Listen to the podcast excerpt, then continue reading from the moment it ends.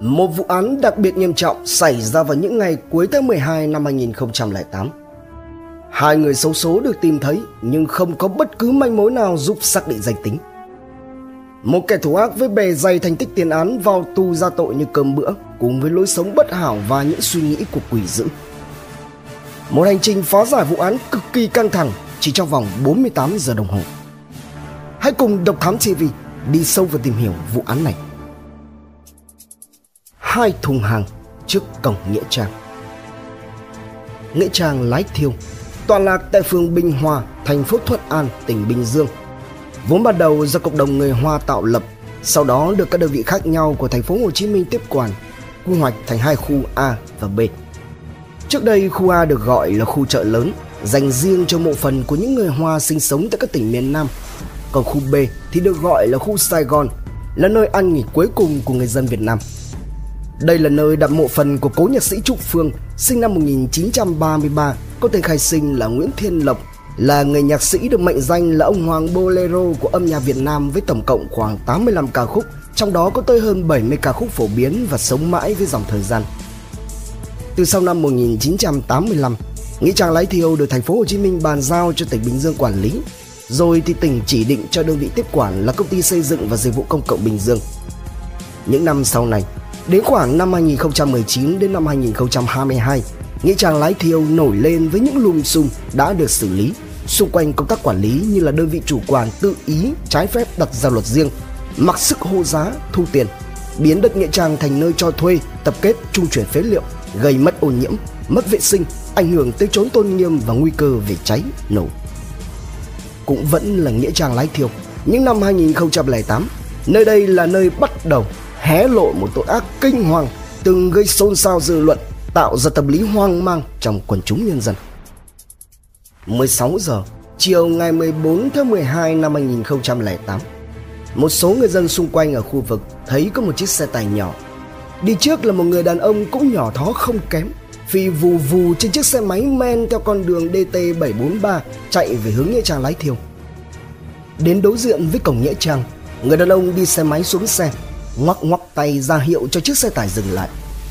Sau khi tới động cơ vừa tắt, nhảy xuống là hai người đàn ông trông rắn chắc, sam xạm, nhanh nhảu mở cửa cốp rồi khiêng ra hai chiếc thùng xốp to đùng đặt lấy cái phịch trước cổng nghĩa trang.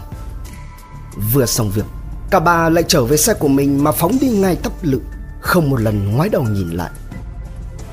Cách đó không xa, bà Nguyễn Thị Út làm nghề bán hàng nước và nhang đèn đã tận mắt chứng kiến tất cả. Nhìn chung là sự việc cũng lạ nhưng không đến mức bất thường. Chắc là ai đó chỉ người ta giao hàng đến đây thôi. Vừa bán hàng, bà út mới thi thoảng để mắt. Hai chiếc thùng xốp vẫn cứ chồng chơ, mãi không có ai đến nhận. 17 giờ chiều tháng 12, trời nhập nhọn sầm tối. Bà út đứng dậy thu dọn sạp hàng nhưng vẫn có chút lấn cấn. Hai chiếc thùng xốp vẫn không có người đến nhận. Dọn dẹp xong xuôi, tò mò, bà mới đến gần xem thử Quan sát kỹ một lượt, bà nhìn thấy cả hai đều được bọc dán bằng băng dính màu vàng tương đối cẩn thận trong hình thức bề ngoài khá mới. Nghĩ cũng lạ, bà út thông báo sự việc đến dân quân ấp Bình Đáng. Khi đó thì Bình Hòa còn là xã thuộc về thị xã Thuận An. Lực lượng dân quân nhanh chóng có mặt với sự dẫn đường nhiệt tình của bà út. Đến nơi, suy xét một hồi, lực lượng dân quân mới quyết định sẽ rạch thử ra xem chúng chứa đồ gì mà mãi không thấy ai đến lấy. Thế là một con nhọn hoắt, bé tí Nhanh chóng lăm lăm trên tay Rạch lên một tiếng. Lớp băng dính đã bị rạch, Đủ để hé nắp của một chiếc thùng. Vừa mới mở ra, Ai ai có mặt cũng giật mình hốt hoảng, Rụng rời tay chân. Cả khu vực trước cổng Nghĩa trang lái thiêu như nín thở. Bên trong đó, Là một đàn ông đã cứng đờ, Co quắp, Chân tay bị trói chặt. Ngay lập tức Thông tin được báo tới công an huyện Thuận An và cơ quan điều tra công an tỉnh Bình Dương. Đặc biệt nghiêm trọng. Ngay sau khi nhận được tin báo, các lực lượng đã nhanh chóng có mặt tiến hành phong tỏa hiện trường và mở nắp chiếc thùng xốp thứ hai. Không nằm ngoài dự đoán, trong đó cũng là một người nữ giới trong tư thế tương tự.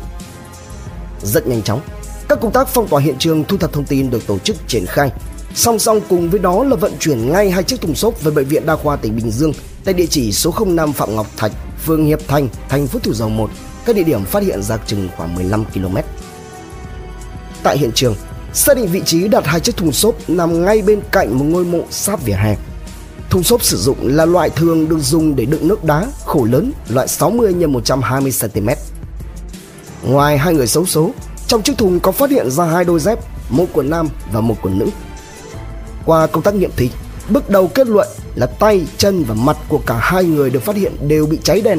Toàn cơ thể không có bất kỳ vết thương hở hay là điểm chí mạng nào, không có bất cứ dấu vết đỏ thẫm nào được lưu lại. Nhiều khả năng là cả hai đều đã bị trích điện sống cho đến tắt thở. Căn cứ vào nhiệt độ và tình trạng cơ thể, cho thấy mới bị ra tay, ước đoán thời gian ra đi vào khoảng giữa chiều ngày 14 tháng 12. Như vậy là có nghĩa kẻ xuống tay đã gây án ở một địa điểm khác rồi ngay sau đó phi tang nạn nhân tới cổng nghĩa trang lái thiêu. Một cuộc họp lập tức được triển khai. Nhận định tính chất của vụ án là đặc biệt nghiêm trọng. Tuy nhiên tình thế trước mắt lại không có quá nhiều khả quan. Hiện trường không có thêm bất cứ manh mối nào khác để lại. Cả hai người xấu số được tìm thấy đều có khuôn mặt đã biến dạng, gây ảnh hưởng lớn tới khả năng nhận dạng. Bên cạnh đó lại không có bất cứ một giấy tờ tùy thân nào để lại. Như vậy thì cho đến lúc này cần phải đi song song hai hướng Thứ nhất là phải khẩn trương xác định về danh tính nạn nhân. Thứ hai là triển khai thu thập thông tin, vận động quần chúng nhân dân tố giác tội phạm, tập trung vào chiếc xe tải chở hai chiếc thùng xốp. Để xác định danh tính, một mặt cơ quan điều tra rà soát trên địa bàn khu vực và tỉnh Bình Dương các trường hợp mất tích. Một mặt thông báo ngay cho cơ quan công an các tỉnh, thành phố lân cận ngay trong đêm ngày 14 tháng 12. Từ việc thu thập thông tin, báo cho biết gần hết cuộc đời tôi mưu sinh ở khu vực này đã chứng kiến nhiều cảnh tăng tóc nhưng chưa bao giờ thấy cái cảnh tượng hãi hùng như thế. Bữa đó tôi nhớ mãi mãi là chiếc xe tải nhỏ màu trắng. Cũng trong lúc đó, anh Phan Thanh Hùng, bảo vệ của Nghĩa Trang Lái Thiều nói Lúc đó tôi đang làm nhiệm vụ thì thấy có hai người đàn ông khiêng hai chiếc thùng xốp để xuống. Tôi tính đi lại gần hỏi thì thấy họ vội vã lên xe bỏ đi nên chỉ loáng thoáng nhớ rằng chiếc xe mang biển kiểm soát với số đầu là 54L. Điểm khó vào thời điểm này là camera an ninh chưa phổ biến do đó rất khó để có được hình ảnh và người dân thì cũng không quá để ý và hầu hết thì không nhớ được biển kiểm soát của phương tiện cần truy tìm. Căn cứ vào thông tin do người dân cung cấp về cung đường di chuyển, cơ quan điều tra đã phải dựa vào từng chi tiết nhỏ nhất để có thể đưa ra được nhận định rằng khả năng cao là chiếc xe đi từ hướng thành phố Hồ Chí Minh đến. Đây không phải là một điều dễ dàng để đi đến kết luận, bởi lẽ DT473 là một tuyến đường giao thông hết sức quan trọng của tỉnh Bình Dương đây là nơi kết nối giao thoa với thành phố Hồ Chí Minh và tỉnh Đồng Nai. Đặc biệt là quãng đường DT473 đi qua khu vực Thuận An vốn có nhiều nơi tiếp giáp với khu vực cụm công nghiệp cũng như là đấu nối với hàng chục tuyến đường khác. Sau khi phân tích một cách tỉ mỉ, cho thấy rằng chiếc xe chắc chắn sẽ phải đi qua trạm thu phí cầu ông Bố ở đoạn Bình Hòa Thuận An. Như vậy thì có nghĩa rằng hình ảnh về chiếc xe đã bị camera an ninh tại trạm thu phí ghi được và việc tiếp theo cần làm là tìm cho ra bằng được chi tiết đó. Ngay lập tức, những băng hình của trạm thu phí được kiểm tra ngay, dò xét đến từng giây để do tìm ra tung tích của những chiếc xe tải cùng loại với mô tả của các nhân chứng đã đi qua trạm trùng với thời gian chiếc xe khả nghi cần truy tìm. Sau hàng giờ đồng hồ với những cặp mắt nhạy bén hoạt động hết công suất, không bỏ sót từng chi tiết nhỏ nhất, chiếc xe khả nghi đã lộ diện. Đó là một chiếc xe tải nhỏ màu trắng mang hiệu Asia biển kiểm soát 54L6800 đây là loại xe thuộc dòng minivan có tên gọi khác là Asia Towner, được sản xuất từ năm 1992 xuất xứ từ Hàn Quốc. Trong khoảng thời gian từ năm 1992 đến năm 1998, loại xe này được nhập về Việt Nam và bán ra rất nhiều. Tới năm 1999 khi mà hãng Asia hợp nhất với Kia thì không còn có xe mới xuất hiện trên thị trường nữa. Điểm chung Sau khi xác định được chiếc xe tình nghi Thông tin về vụ án cũng được rò rỉ cho giới truyền thông và ngay trong sáng ngày 15 tháng 12, một số tờ báo đã lập tức đăng tin về vụ án. Và cũng qua đây, không mất quá nhiều thời gian, có hai người lái xe tên là Nguyễn Văn Lộc 56 tuổi và Lâm Quang Thuận 45 tuổi đã tới công an phường 14 quận Bình Thạnh thành phố Hồ Chí Minh để trình báo về việc họ chính là hai người đã được thuê chở hai chiếc thùng xốp đến cổng nghĩa trang lái thiêu vào chiều ngày 14 tháng 12. Tuy nhiên thì cả Lộc và Thuận đều đưa ra khẳng định Họ chỉ là những người làm thuê, không biết bên trong thùng đựng những gì. Người thuê hai anh này chở hàng không cho biết tên, thế nhưng qua miêu tả lại thì đó là một người đàn ông trông có vẻ ốm yếu và nhỏ con. Khi thuê xe, Người này yêu cầu phải có người bốc dỡ hàng. Địa chỉ bốc hàng và bắt đầu vận chuyển là nhà số 124 sườn 14 đường nơi Trang Long, quận Bình Thạnh. Khi đến nơi, do hẻm 124 nhỏ, xe không vào được tới tận cửa nhà, thế nên anh Lộc và Thuận đã phải đi vào nhà người này rồi khênh ra hai chiếc thùng xốp giá đến nơi đỗ xe, cách đó chỉ khoảng 60 mét. Trong quá trình bê, do chiếc thùng xốp khá nặng thế nên một số người công nhân xây dựng phụ hồ ở quanh khu vực đã cùng lại phụ giúp. Sau đó thì chính người thuê là người lái xe máy đi trước chỉ dẫn hai anh dừng xe và bỏ hai chiếc thùng xốp xuống cổng nghĩa trang lái thiêu. Sau khi xác minh, đối chiếu thông tin do anh Lộc và anh Thuận cung cấp, cơ quan điều tra đã xác nhận chính xác được chiếc xe chở hai chiếc thùng xốp đi phi tăng. Ở một diễn biến khác, trong khi cơ quan công an phường 14 đang ghi nhận thông tin của hai anh Lộc và Thuận tới trụ sở cung cấp, thì công an quận Bình Thạnh có tiếp nhận trình báo mất tích tới từ một người đàn ông có tên là Phạm Văn Tin, hành nghề lái xe container, ngụ 49B phường Thảo Điền, quận 2. Người được trình báo mất tích là vợ anh Tin, tức chị Võ Thị Hoa 38 tuổi và em họ anh Tin có tên Trần Quyết Thắng 35 tuổi. Cả chị Hoa và anh Thắng đi cùng nhau từ sáng ngày 14 tháng 12 tới nay không có tin tức. Gia đình đã cố gắng liên hệ với họ hàng, quen biết nhưng không một ai hay. Hai người đi chung một chiếc xe tay ga Attila. Khi đi, trên tay chị Hoa còn đeo một bộ vòng xi men 15 chiếc và hai chiếc nhẫn. Sau khi ghi nhận thông tin, kết hợp với tin báo về vụ việc có hai người nạn nhân xấu số chưa rõ danh tính phát hiện ra chiếc cổng nghĩa trang lái thiêu, nhận định rằng không thể loại trừ đi trường hợp đây là người mất tích được trình báo. Phía cơ quan công an thành phố Hồ Chí Minh đã liên hệ với cơ quan công an tỉnh Bình Dương sắp xếp cho anh tin đến cơ sở tiến hành nhận dạng. Và kết quả không có quá nhiều bất ngờ đối với cơ quan điều tra, nhưng đối với anh tin mà nói thì đây như là một tin trời sập, không còn gì có thể đau buồn hơn. Vừa được cho nhận dạng, anh ngã quỵ bởi trước mắt anh không ai khác, đó chính là vợ và em họ của mình. Như vậy thì cho đến giờ phút này, danh tính của nạn nhân đã rõ, chỉ còn chờ đợi kết quả giám định ADN để hoàn tất thủ tục. Tuy nhiên vẫn còn đó là hàng loạt các câu hỏi cần phải giải đáp. Vì sao nạn nhân bị ra tay tàn độc đến như vậy? Ai là kẻ thủ ác? Động cơ gây án là gì?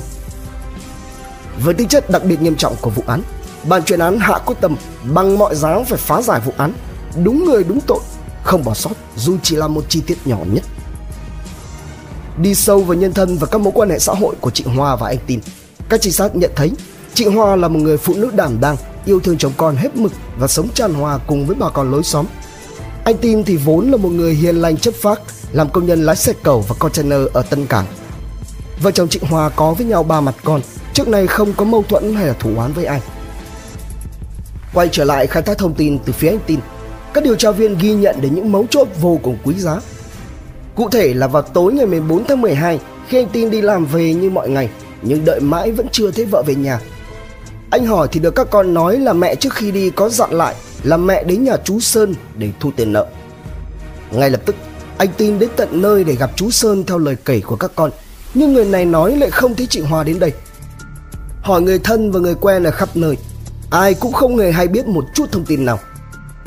Đi vào chi tiết người tên Sơn và chuyện thu nợ thì anh Tin cho biết vào đầu năm 2007, vợ chồng anh Tin có cho một người quen biết có tên là Châu Hùng Sơn vay một số tiền lớn, có làm giấy tờ chứng thực với lãi suất là 6% trên tháng.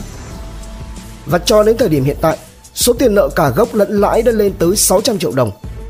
Suốt từ khi cho vay đến nay, chị Hoa đã nhiều lần đòi nhưng Sơn cứ khất lần khất lữa, mãi vẫn chưa trả được. Người tên Sơn này có nhà ở địa chỉ số 124 sở 14 đường Nơ Trang Long, quận Bình Thạnh. Như vậy cho đến lúc này, sau khi tổng hợp thông tin, ban chuyên án ghi nhận giữa hai luồng thông tin có một điểm trùng lóe sáng, đó chính là cùng một địa chỉ xuất hiện. Sau khi cho anh Lộc và anh Thuận nhận diện, điểm chí mạng đã xuất hiện. Chính xác là Châu Hùng Sơn là người đã thuê xe chở đi hai chiếc thùng xốp. Ngay sau đó, lực lượng trinh sát hình sự công an quận Bình Thạnh đã tiến hành xác minh, chia làm nhiều mũi và xác nhận rằng nhiều người dân ở hẻm 124 đường nơi Trang Long đã nhìn thấy Sơn đi mua về hai chiếc thùng xốp đựng nước đá và thuê xe chuyển chúng ra khỏi nhà vào chiều ngày 14 tháng 12. Như vậy, có nghĩa rằng Châu Hùng Sơn là đối tượng tình nghi lớn nhất cho đến lúc này. Có thực sự người mang tên Châu Hùng Sơn ở địa chỉ trong hẻm 124 đường nơi Trang Long này là kẻ gây án? Phải chăng đối tượng phải rất mưu kế quỷ quyệt Họ phải cực kỳ to khỏe thì mới có thể xuống tay được với hai nạn nhân đến mức như vậy? Còn uẩn khúc nào nữa hay không sự thật về hành vi phạm tội như thế nào. Bản án nào sẽ được tuyên? Đón xem phần 2 tại Độc Thám TV. Trân trọng cảm ơn quý khán thính giả đã theo dõi, subscribe, ấn chuông đăng ký để cập nhật những video mới nhất. Like, share, chia sẻ tới nhiều người hơn. Comment những suy nghĩ, ý kiến bình luận của bạn hay những gợi ý đóng góp để chúng tôi được hoàn thiện hơn. Độc Thám TV, hai ngày một số vào lúc 21 giờ. Nguồn tham khảo và tổng hợp Công an Nhân dân Online, VN Express, An ninh Thủ đô, VOV cùng nhiều nguồn khác từ Internet. Độc Thám TV